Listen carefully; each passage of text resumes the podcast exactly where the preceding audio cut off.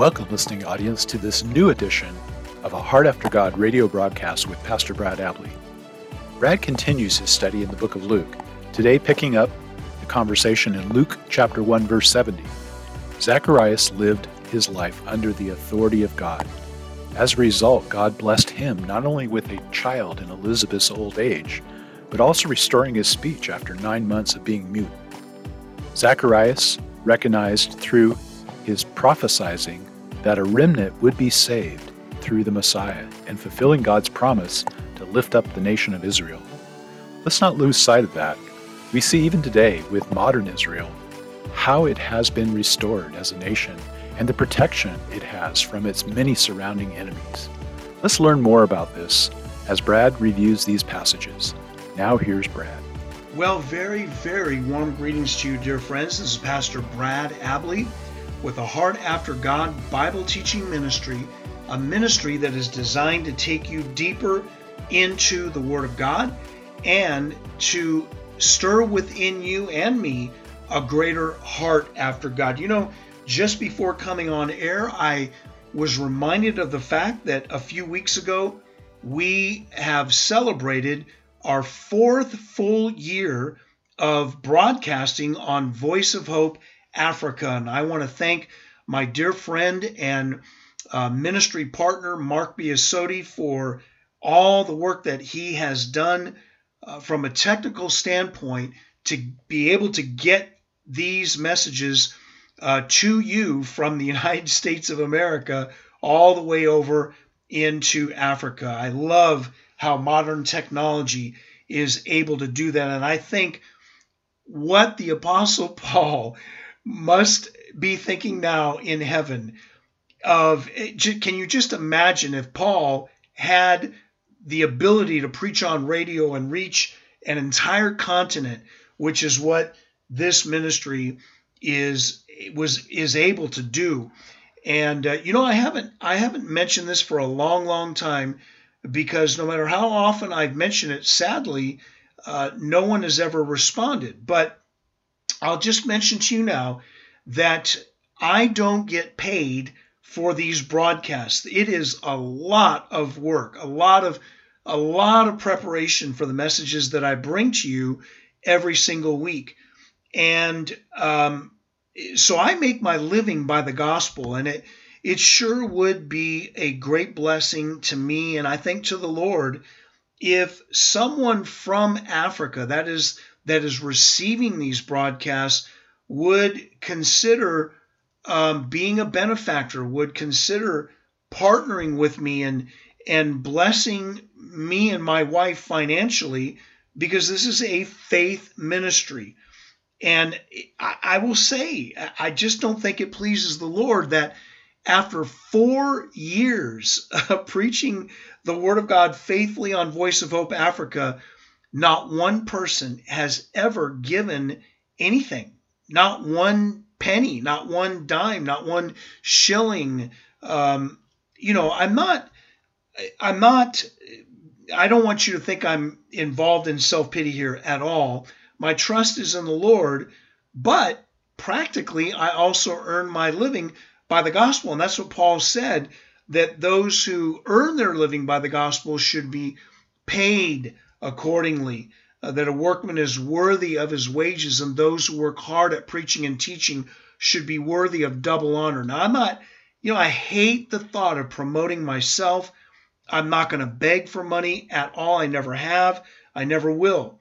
But I do think it is right to make the need known. And then also, Voice of Hope doesn't charge me for these broadcasts. But, and I have not been able to give, I would like to bless Voice of Hope Ministry financially. That's my dream. One day I'd like to bless them with several thousand dollars for really their gift in allowing me to broadcast for four years without charge. Friends, I think of I, who only when I get to heaven will I know the fruit of this broadcast, how many salvations and so on and so forth. And that's a hard thing. I wish I could know now. Um, and if you've been touched by this ministry, write to me. Uh, So if if you would like to give, just Google my website. You could just Google Brad Abley and and look for my website to come up. And then on the website, you will see a button which helps you to know how to give uh, financially. Uh, either Pastor Brad Abley or just Brad Abley. I'm I'm in the middle of switching over from Pastor Brad Abley to Brad Abley, but either way, if you Google, uh, my website will come up, and then you will be able to uh, be directed in giving financially. Well, that is, I wasn't planning on doing that. I was just planning on asking you to celebrate with me and with Mark Biasotti these four years but I'm trusting the Holy Spirit that it's His timing uh, to mention what I very rarely mention, and that is the need for financial partnership. So you go to the Lord and ask Him if He would have you to give. And um, I'll leave it at that. I'm not going to mention anything more. Now, we are in Luke chapter 1. Last week we left off on verse 69 we're going through Luke verse by verse in what I have I'm calling the Know Your Faith series. And what better way of knowing our faith than going through an entire gospel verse by verse, no rush, carefully, so that the reason that I'm doing this slowly is because I want to try and teach you everything I possibly can from the Word of God. That's the goal, that's the motive. By the way, uh, for those of you that, let's say, you can't give, one thing you can do is you can pray, and we need your prayers. We need protection from the powers of darkness. We need God's wisdom. Uh, we need God's anointing, the anointing of the Holy Spirit, and protection from sickness, disease, and calamity and over all the powers of darkness. I often feel like I'm being attacked from demons coming from Africa because this broadcast threatens the demonic realm. And just imagine if there are 100 or 1,000 or 10,000 or 100,000 uh, men and women and children praying for the success of this broadcast. Can you imagine what God could do? So pray that multitudes would be saved, multitudes would be healed, um, that multitudes of young men and women called to pulpit ministry would be trained and equipped through these broadcasts, that the church, you know, African pastors always tell me the church in Africa is, is a mile wide and an inch deep. And that bothers me. And I want to be used by God to help the church in Africa to become a mile deep as well as a mile wide. And that can only happen through sound teaching, sound doctrine in the fruit and power of the Holy Spirit through the Word of God. Now, let's pray before we open up the Word. Father, I thank you for every single man, woman, and child that is listening to this broadcast. And I'm trusting you, Holy Spirit, to open our eyes, open our ears, open our hearts to receive your word so that we can grow in you, and that we would be obedient. And we pray now, Holy Spirit, that you would fill us afresh and enable us to hear your word with faith and discernment and with obedience. And may this word today bring great glory and honor to the Father and to the Son through your ability, Holy Spirit. We ask these things in the name of our Savior, Jesus Christ, the King of Kings and Lord of Lords. Hallelujah. All right, here we go. Luke chapter 1. We're going to begin in verse 70. Let me just remind you that Zacharias is, is, is giving thanks to God for the birth of his son, even though Zacharias and Elizabeth are way beyond uh, childbearing age. God has answered their prayers. Uh, and this little boy, this little baby, would eventually become known as John the Baptist, who would prepare the way for the coming of the Messiah. Zacharias is filled with the Holy Spirit and he prophesies and just verse after verse after verse from the Old Testament is, is coming out of his heart and out of his mouth. That tells us that this man knew the Old Testament. He knew how to interpret the Old Testament accurately, and he knew how to apply the Old Testament accurately. And so I'm going to give the a title to this message uh, Great Lessons from an Old Man, Part 2.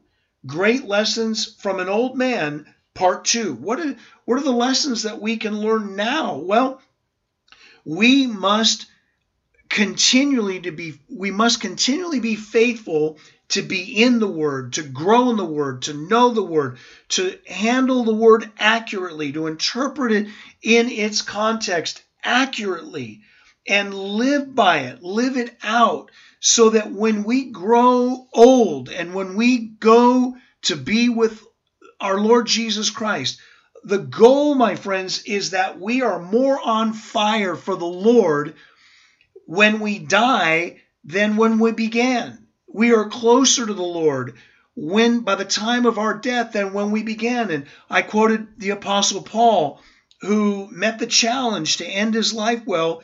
At the end of his life, he was going to be executed. As a matter of fact, he would be beheaded for his faith.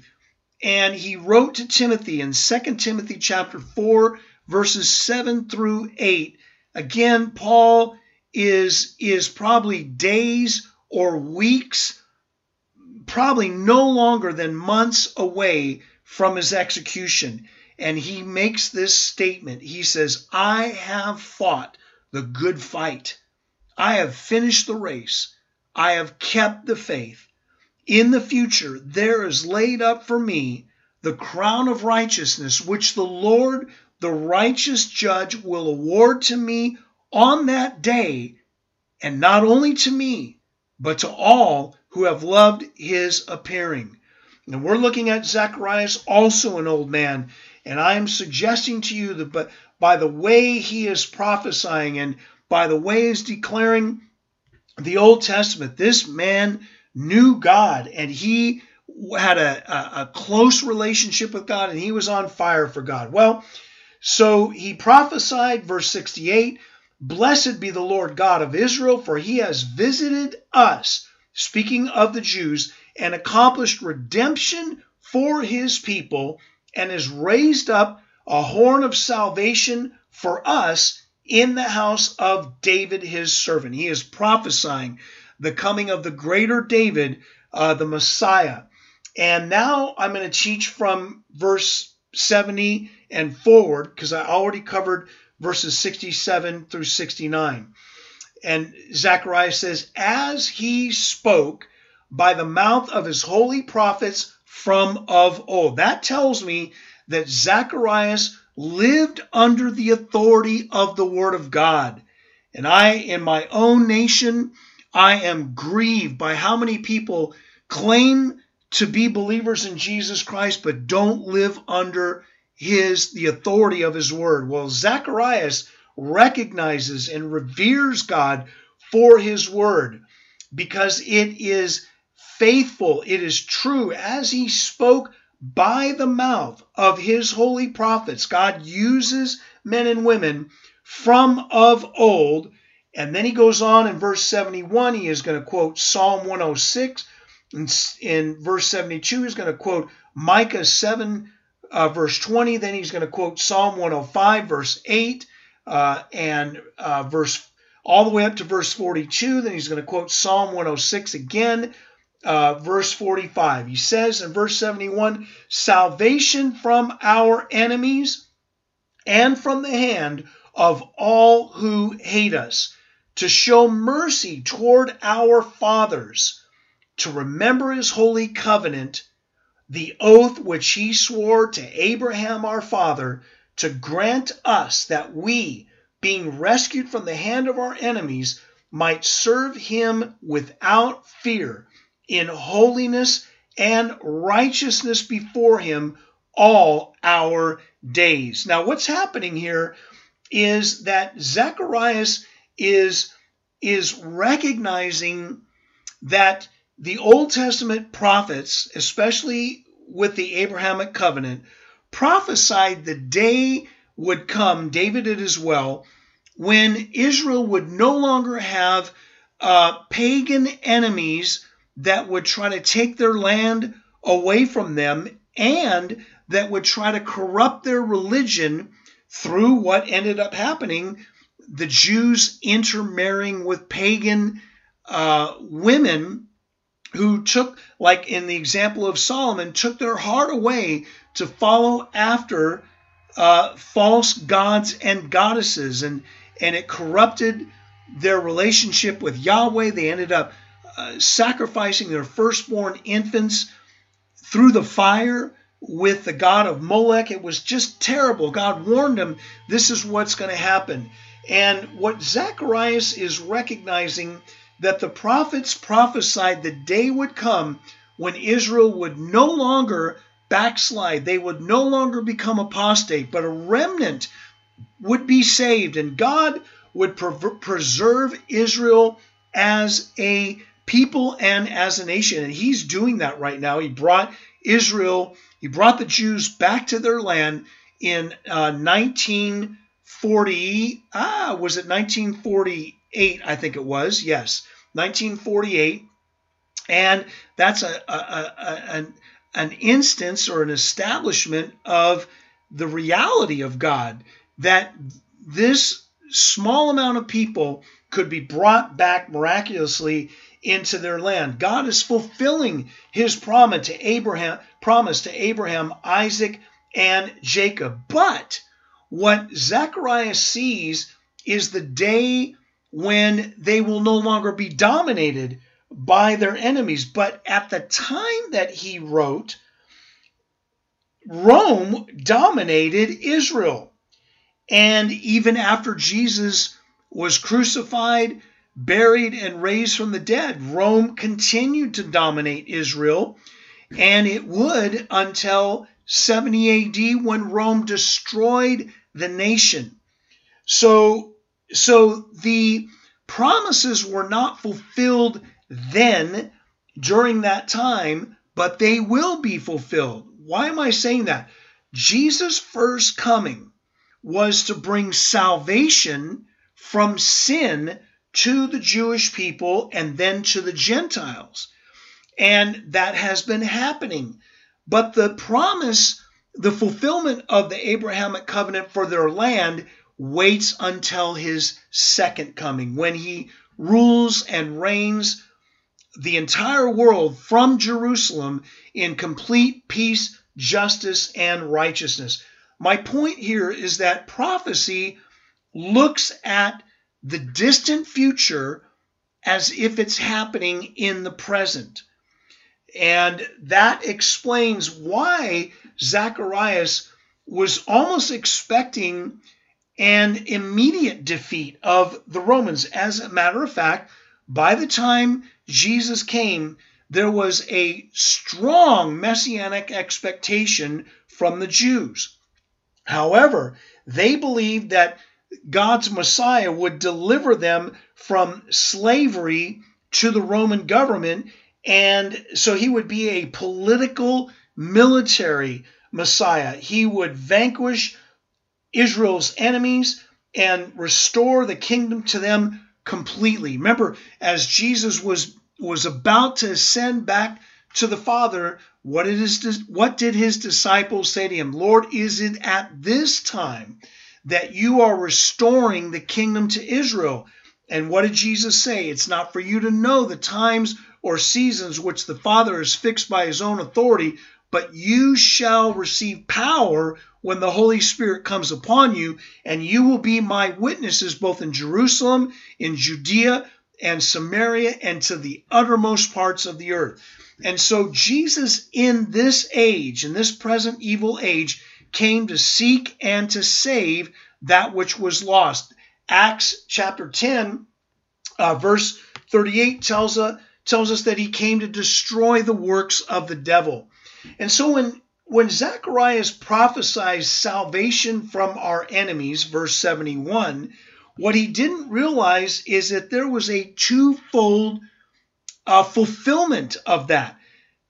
Initially, it would be salvation from our spiritual enemies. That is the powers of darkness. Remember, Paul said in Ephesians chapter 6 our battle, our fight is not against flesh and blood. That is, it's not against people, but it's against the rulers, against the powers, against the world forces of this darkness, against the spiritual forces of wickedness in the heavenly places. What Jesus did through his death and resurrection is he broke the power of darkness over us. In Acts chapter 10, verse 38, uh, uh, Peter declares, You know of Jesus of Nazareth, how God anointed him with the Holy Spirit and power, and how he went about doing good and healing all who were oppressed by the devil, for God was with him. You see, when you come to faith in Jesus Christ, my friend, Satan no longer has authority over you. He no longer has a hold over you, and you're no longer controlled and dominated by sin. That doesn't mean that we don't sin, it means that God has saved us from its power, and we have the ability to walk in freedom and in obedience over sin. We're growing in Christ likeness. That is the theological doctrine of sanctification, where the Holy Spirit daily conforms us into the image of Jesus. And that takes uh, repentance of sin, it takes uh, humble response to the initiative of the Holy Spirit, and humble response to the Word of God. And so I don't know that Zacharias truly understood what he was declaring when he said salvation from our enemies and from the hand of all who hate us. Now it's true that that we're persecuted by human beings, but ultimately the the greatest hatred for us comes from Satan and his demons. Eventually, Jew and Gentile will no longer have any human enemies and will no longer have demonic enemies when Jesus comes to rule and reign this world for a thousand years from Jerusalem in complete peace, justice, and righteousness. And then when the eternal state begins, Satan and his demons will be thrown into the lake of fire forever and ever and ever, and they will no longer be able to tempt us and then God will deal with the nations that refuse to repent. And so in heaven, there will not be any sinners. And we will, the Jews and the Gentiles, will be completely free from all of these things. Hallelujah. We have so much to look forward to. This life is so short, my friends, but eternity is for eternity. Well, he says, salvation from our enemies and from the hand of all who hate us to show mercy toward our fathers. Well, the fathers, they were Abraham, Isaac, and Jacob. They needed mercy just like we need mercy. They were not sinless, they were sinful. Uh, they committed sin. Abraham got out ahead of God. Uh, Jacob was a manipulator. All of them sinned. They needed mercy and they needed the God of mercy to extend mercy to them to continue to fulfill his promise of his covenant with Abraham, Isaac, and Jacob. And that's what Zechariah says in verse 30, 73 the oath which he swore to Abraham our father to grant us that we, being rescued from the hand of our enemies, I just explained that might serve him without fear in holiness and righteousness before him all our days. Well, that is what Jesus Christ did in his crucifixion and in his resurrection. He has restored us and he is restoring us into the image of God. And we have moved from being sinners to being called saints. We have moved from being unholy to being holy by virtue of our relationship with Jesus and then walking out that holiness and then righteousness. We are declared righteous by God by virtue of our relationship with Jesus and his sinless nature were united in him. And so when God sees us, he sees his son, and we have a robe of righteousness uh, that we're clothed in. So God no longer deals with us as sinners, he deals with us as saints. And you read the New Testament epistles, what are they written to? They are written to the saints in Ephesus, to the saints in Colossae, to the saints in Rome, to the saints in Corinth, etc., etc. That word saints literally means holy ones, called out and to be separate from the sinful uh, control of this world system. Zacharias prophesied that that was what was going to happen, and sure enough, it has happened and it continues to happen, and it will continue to happen until the return of Jesus Christ. Hallelujah. Aren't you thankful for the Word of God, my friends? And aren't you thankful for this example of this godly old man? We, we are learning great lessons from this old man named Zacharias so that we can be inspired by him that we also will meet the challenge to end well. Well, let me pray for you now as I see my time is, is drawing to a close. Father, I thank you for every man, woman, and child that is listening to this broadcast. And I thank you, Father, that your word declares to us that if we confess our sins, you are faithful and just to forgive us of our sins and to cleanse us from all unrighteousness. My friend, maybe you're struggling with condemnation. The Bible says there is therefore now no condemnation for those who are in Christ Jesus. Romans 8 1. The Bible says in Romans 5 1, therefore, having been justified by faith, that is, declared righteous, we have peace with God through our Lord Jesus Christ. Jesus reconciles us to the Father. So I want to ask you to pray this prayer with me. Say this with me. Father, say it with me. Father, thank you that your word says that if I confess my sins, you are faithful and just to forgive me of my sins and to cleanse me from all unrighteousness. Thank you, Lord, that when I repent, you immediately forgive me.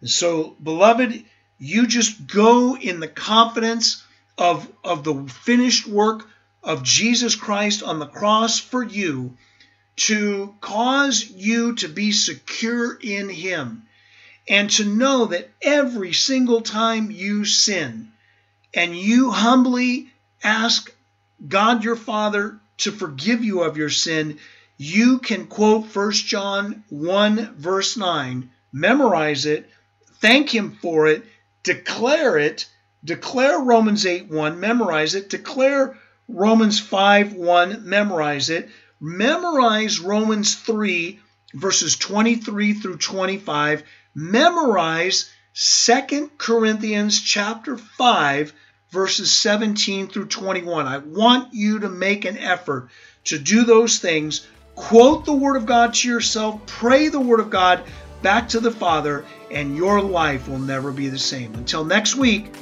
God make his face to shine upon you. Thank you, Brad, for another fantastic teaching. It reminds me how powerful and relevant these New Testament teachings are for us today. If only we would take the time to truly study them, framing them in their historical context, and deriving the timeless message God has for the condition of man's heart. Stay tuned for another new Bible teaching as we continue our Heart After God series. Check your local programming and station for Brad's teaching schedule. Until next time, may the grace of our Lord Jesus Christ be with you.